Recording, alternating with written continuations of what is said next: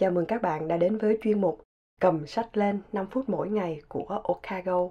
Và cuốn sách được lựa chọn trong kỳ này Speaker, Leader and Champion của hai tác giả Jeremy và Ryan.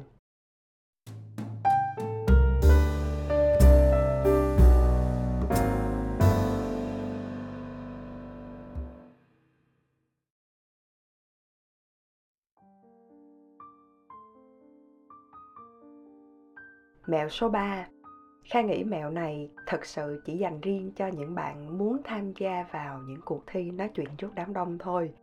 Đó là những thông điệp được đề xuất để bạn có thể lựa chọn và khai thác. Làm sao để có thể truyền động lực và truyền cảm hứng nhiều nhất đến với người nghe. Thông điệp được lựa chọn nhiều nhất trong những năm vừa qua đó là về tình cảm, về lòng tốt với nhau nè, sau đó là đến sự kiên trì. Tiếp theo là sự thức tỉnh trong tâm hồn, đam mê của bản thân và những chủ đề khác. Ví dụ như về lòng trắc ẩn, sự khoan dung, tính sáng tạo, cá tính trong lối sống cá nhân, tính lãnh đạo hay sự hiểu biết cũng là những thông điệp được lựa chọn. Vậy mẹo số 3 ở đây rất ngắn gọn, đã mang đến một vài gợi ý về những thông điệp chính mà các bạn có thể sử dụng cho bài nói của mình nếu trong trường hợp mà các bạn đang bị bí ý tưởng nha. Mẹo số 4 thiết kế bài nói để có ảnh hưởng nhất định đến với người nghe. Mình đã biết được mục tiêu và thông điệp chính là cần thiết. Tuy nhiên, nó thật sự chưa đủ mà mỗi bài nói sẽ cần có lý do hấp dẫn và thuyết phục để khán giả của bạn phải dành hàng giờ để lắng nghe bạn. Và thông điệp này cần truyền động lực cho người nghe để họ phải suy nghĩ nè, cảm nhận và có thể là chấp nhận thay đổi. Trước khi bắt đầu đứng lên và thuyết trình, bạn hãy tự trả lời liệu bài nói của mình có thể được tóm tắt vào một mẫu câu như sau hay không. Nếu chưa thì có nghĩa là bài nói của bạn vẫn chưa thật sự hay và bạn chưa thật sự sẵn sàng để trình bày nó.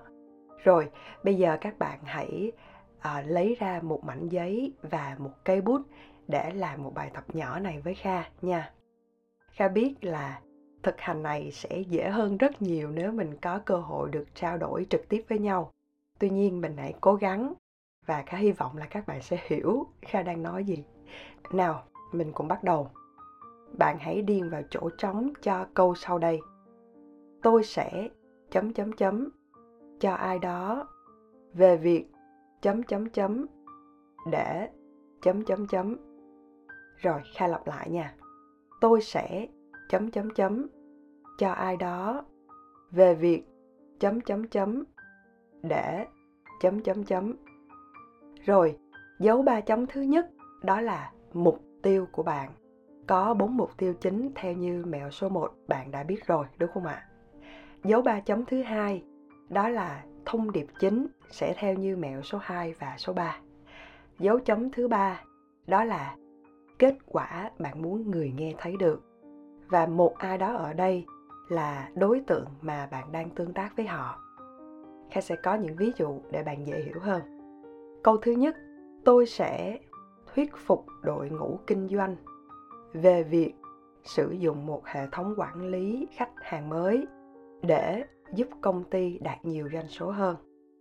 Hoặc là tôi sẽ thông báo cho sếp của mình về tình hình của dự án để anh ấy yên tâm về tiến độ và tính khả thi của nó.